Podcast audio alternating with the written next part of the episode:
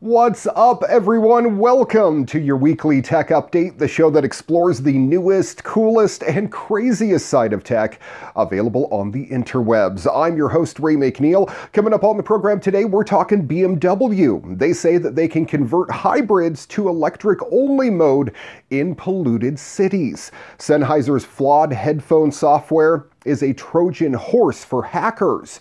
And happening in this week's What the? A man shoots himself in the groin in a Walmart meat department. That and a whole lot more coming up on your weekly tech update next.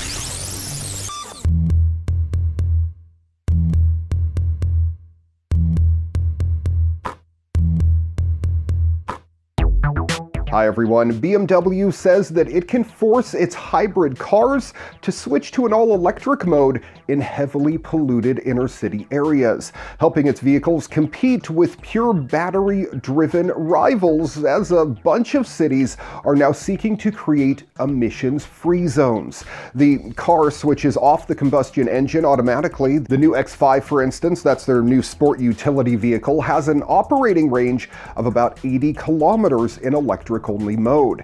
BMW is currently demonstrating the technology to local authorities in German cities, which may be forced to ban heavily polluting diesel cars as a way to meet European Union clean air rules. A global clampdown on vehicle pollution in the wake of Volkswagen's 2015 diesel emissions cheating scandal has prompted cities including London, Paris, and Stuttgart to consider bans of combustion engine vehicles.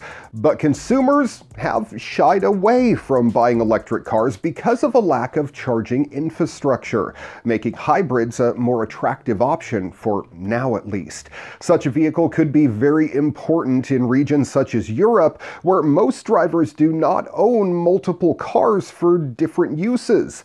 Germany's highest administrative court in February ruled cities could ban diesel vehicles from some streets in order to improve air quality.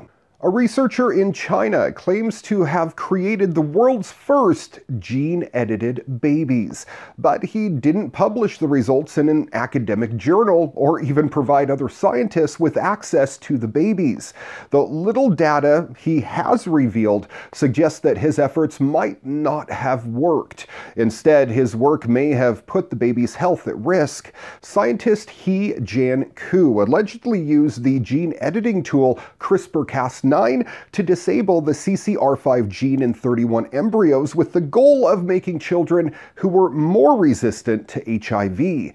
He claims that two of the embryos were implanted, resulting in the female babies Lulu and Nana. His work has since been halted by the Chinese government, reports the Associated Press. Other genetics experiments are still waiting to verify his claims, a process that could take two different forms. If other scientists had access to the babies, well, then they could sequence their DNA and independently see if this gene is no longer there.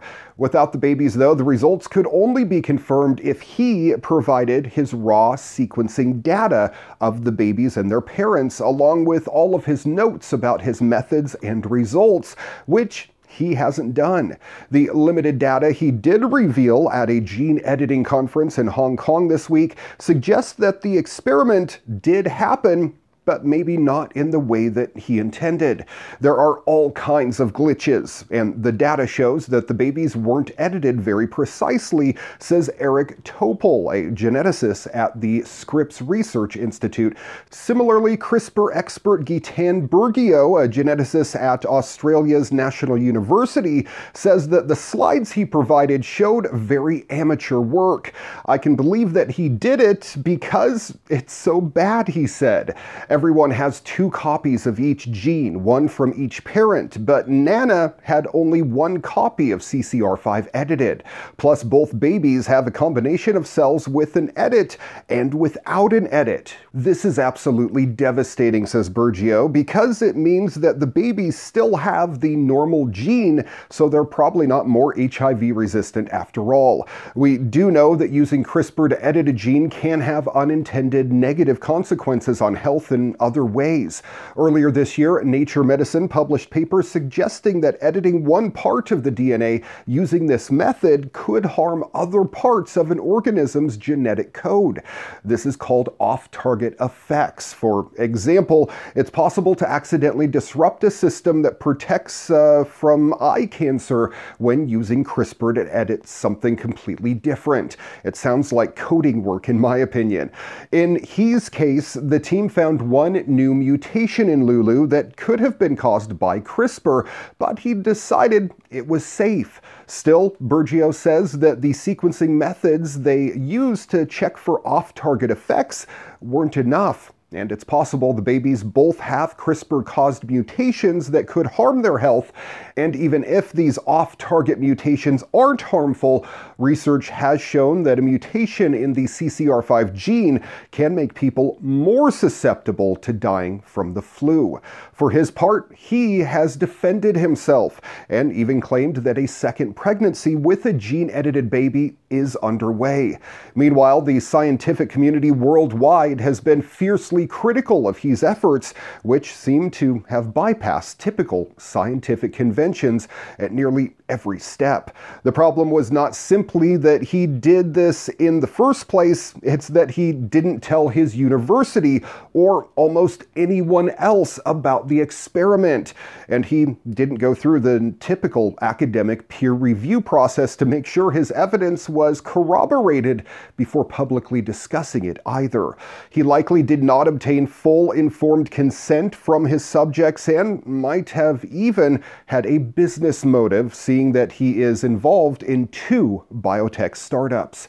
The entire debacle shows why it's important to have scientific and ethical safeguards in place, and it has pushed other geneticists to consider how they would handle this kind of research in the future.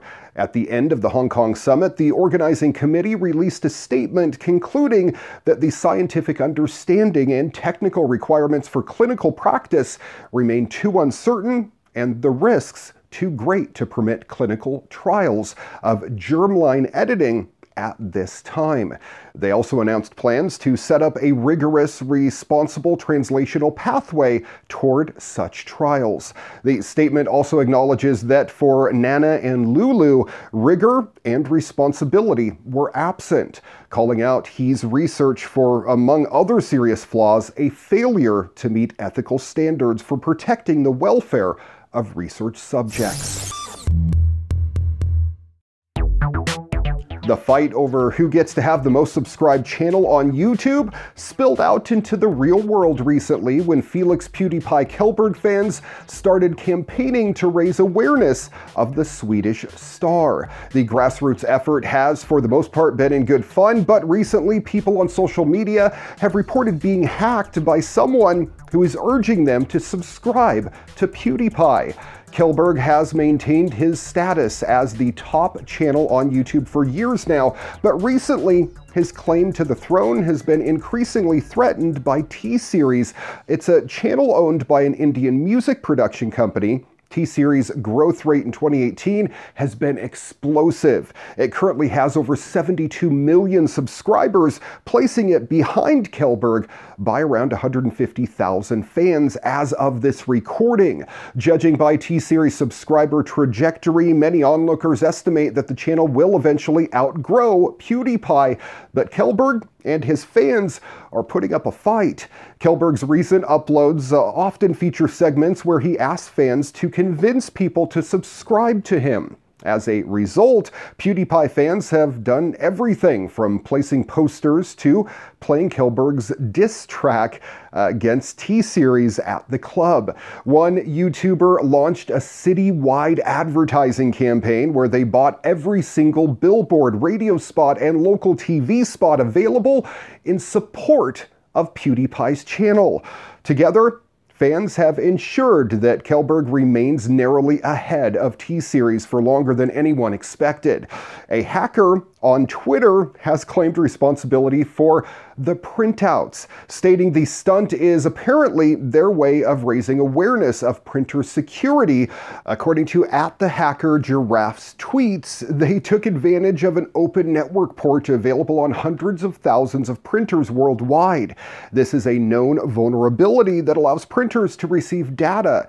To do it, the hacker claims that they used a tool called Pret that, according to its GitHub page, allows attackers to capture or manipulate print jobs, accessing the printer's file system and memory, or even causing physical damage to the device itself. Your printer is exposed, the hacker giraffe told a user on Twitter. I'm trying to warn you to close it. How else am I going to get your attention? I didn't think this would work when I did it, the hacker giraffe said on Twitter. The Verge has reached out to the hacker asking for proof tying them to this particular exploit. You can already get e-paper notepads that come pretty close to replicating the feel of writing on dead trees, but e-ink thinks that it can do better. The company has just unveiled a new film called Just Write that promises more natural scribbling. It doesn't require a backlight or another display layer, and there's no lag. You won't have to strain your eyes or second guess your drawing. The technology is also bendable, works with virtually any size and shape, and needs just a basic stylus as well as some basic electronics. It shouldn't carry a significant premium. You can even use different drawing styles, including brushes, markers, or stamps. Like other forms of e-paper, it requires very little power. There's no mention of customers who are already lined up, so it may take a while before they're actually shipping devices using Just Write displays. It's easy to see a wide range of uses, though. On top of notepads, this could be useful for digital blackboards, labels, and other devices where you want handwriting without the cost and other sacrifices that come with typical stylus savvy displays. Docomo and Toyota Motor Corporation have announced that they have successfully remote controlled a Toyota developed T HR31 humanoid robot in trials using fifth generation mobile communications. That means 5G, everybody. Under a test environment with control from a remote location and a distance of approximately 10 kilometers. Now, Toyota developed the THR3 with the aim of creating a partner robot that can safely support human activities in a variety of circumstances, such as homes and healthcare institutions by employing torque servo modules that control the torque or the power of the robot and a master maneuvering system that allows the robot's entire body to be operated at will, the operator can feel external forces exerted on the THR3 and prompt it to move in the same manner as them to ensure it achieves gentle, smooth movement, minimizing communication delays during remote signal exchange between the THR3 and the master maneuvering system is essential. Until now, THR3 experiments have been conducted on a wired connection with relatively few communication delays. This time, though, with an eye towards improved use in practical environments, the THR3 was successfully controlled wirelessly using low latency 5G communication technology developed by Docomo. Docomo and Toyota plan to demonstrate the technology between Tokyo Big Sight and Tokyo Skytree as part of the Docomo Open House 2018 3, which will be held at Tokyo Big Sight over two days starting on December 6, 2018. Docomo and Toyota aim to continue conducting trials based on diverse scenarios of robot use and intend to research and develop technologies and services with the aim of realizing 5G services in 2020 and subsequently a prosperous society of mobility.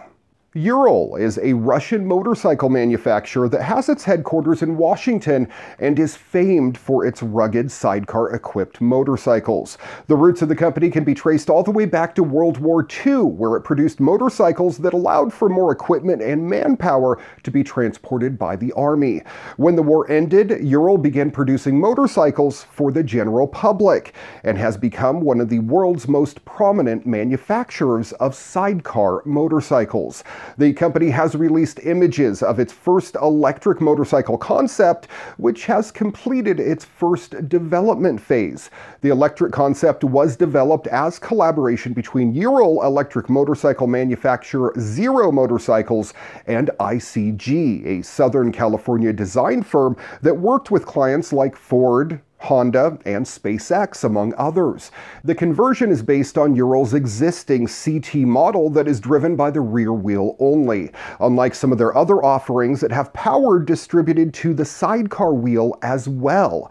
Zero Motorcycles, apart from providing their powertrain package, also provided the necessary engineering support during development and testing, while ICG was in charge of the fabrication of the initial prototype. The presence of the side sidecar allowed Zero Motorcycles to equip the bike with two batteries a lighter ZF 6.5 battery in the main chassis and a heavier ZF 13 under the seat in the sidecar. The twin batteries with a total capacity of 19.5 kilowatt hours yielded a combined output of 60 horsepower at 5,300 RPM and a healthy torque output as well. The company claims that the twin batteries yield a tested range of 165 kilometers at a top speed of 140. Charging time is an estimated 13 hours from empty to 95% when plugged into a normal household circuit,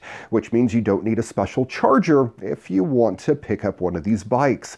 As a result of the extra weight from the batteries, in addition to the sidecar, the Ural electric bike weighs 373 kilograms. Will we be seeing a production model anytime soon? Well, according to the brand, there are no immediate plans to manufacture an all electric model at this time. The decision will ultimately be based on market research and consumer and industry experts' feedback. Even if the design of an electric bike gets approved, according to Ural, it will take an additional 24 months to ramp up serial production. Tidal is the first streaming music service to be fully integrated into Plex. No plugins required. It's a milestone moment for the company that's steadily pushed into third party media. After linking the Tidal account, you're able to test Tidal in the Plex iOS and web browser apps. It works for the most part, especially if you just want to access the raw Tidal library. The universal search feature lets you easily find artists, albums, and tracks anywhere you have music in Plex or Tidal. But some features like discovery and artist radio doesn't actually work as of yet because of a bug or because they're not yet turned on in the application, we don't know. You can find full details on Plex's website. You can choose between Tidal Premium on its own for the usual $9.99 per month or the Tidal Hi-Fi and Plex Pass for $19.99 a month, which is the same price you'd pay for Tidal Hi-Fi on its own. Tidal streaming music gets integrated into your existing Plex library, which means that you should get solid Tidal recommendations in Plex Discovery and Artist Radio right from day one. Usually it takes any streaming music service some time to learn your tastes. Plex CEO Keith Valory said it uh, was one step closer to the company's vision. The addition of Tidal's music streaming service within Plex makes it the only solution right now that organizes and curates all major media types in one place. It's another step closer to making all the media that matters to you accessible from one app, something that I've been wanting for a very long time, and of course on any device at any time. Tidal COO Lior Tibon said that it was an obvious match. Plex's focus on high quality content aligns perfectly with the unique music and content experience that Tidal fans love. Partnering with Plex is part of the continued strategy of integrating Tidal seamlessly into subscribers' lives with a one stop shop like Plex. Though uh, how long Tidal remains in business is an open question. There have been long running reports of the company running out of cash, and it was said to be months behind on royalty payments earlier this year. Plex last month launched Web Shows, which offers free curated content to all users, and they have many other offerings as well. If you haven't uh, seen it for yourself, just Google Plex TV and find out all the details for yourself. I'd say it's one of the few services out there that's actually worth its monthly fee.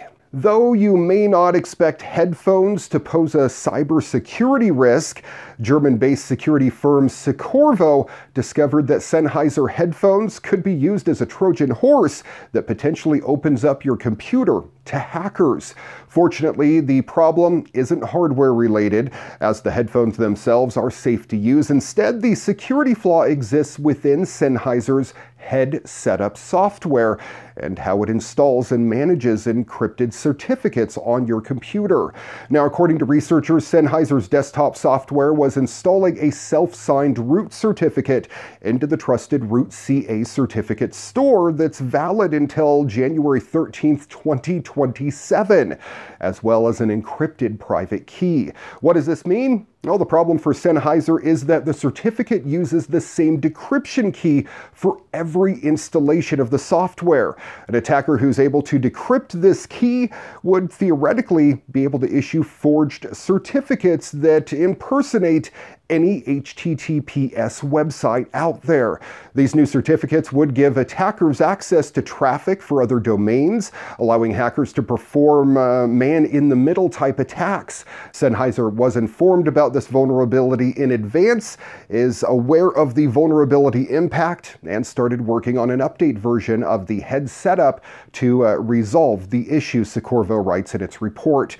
Now, according to the developers, this process will take quite a while.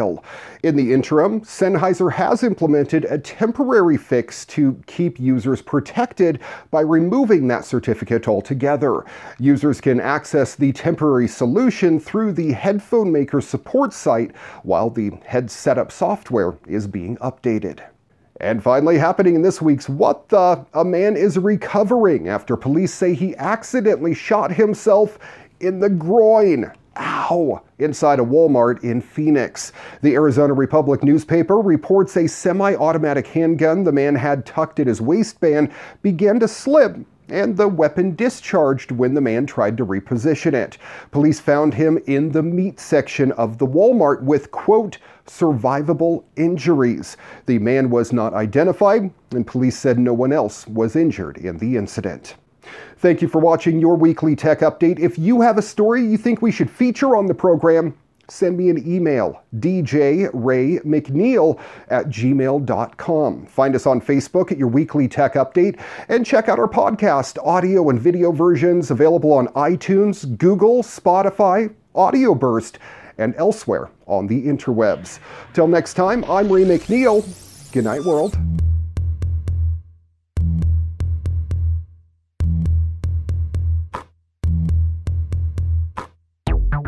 Weekly tech update brought to you by Holiday Home Care, Phillip Island, Victoria, Australia. It's your turn to relax.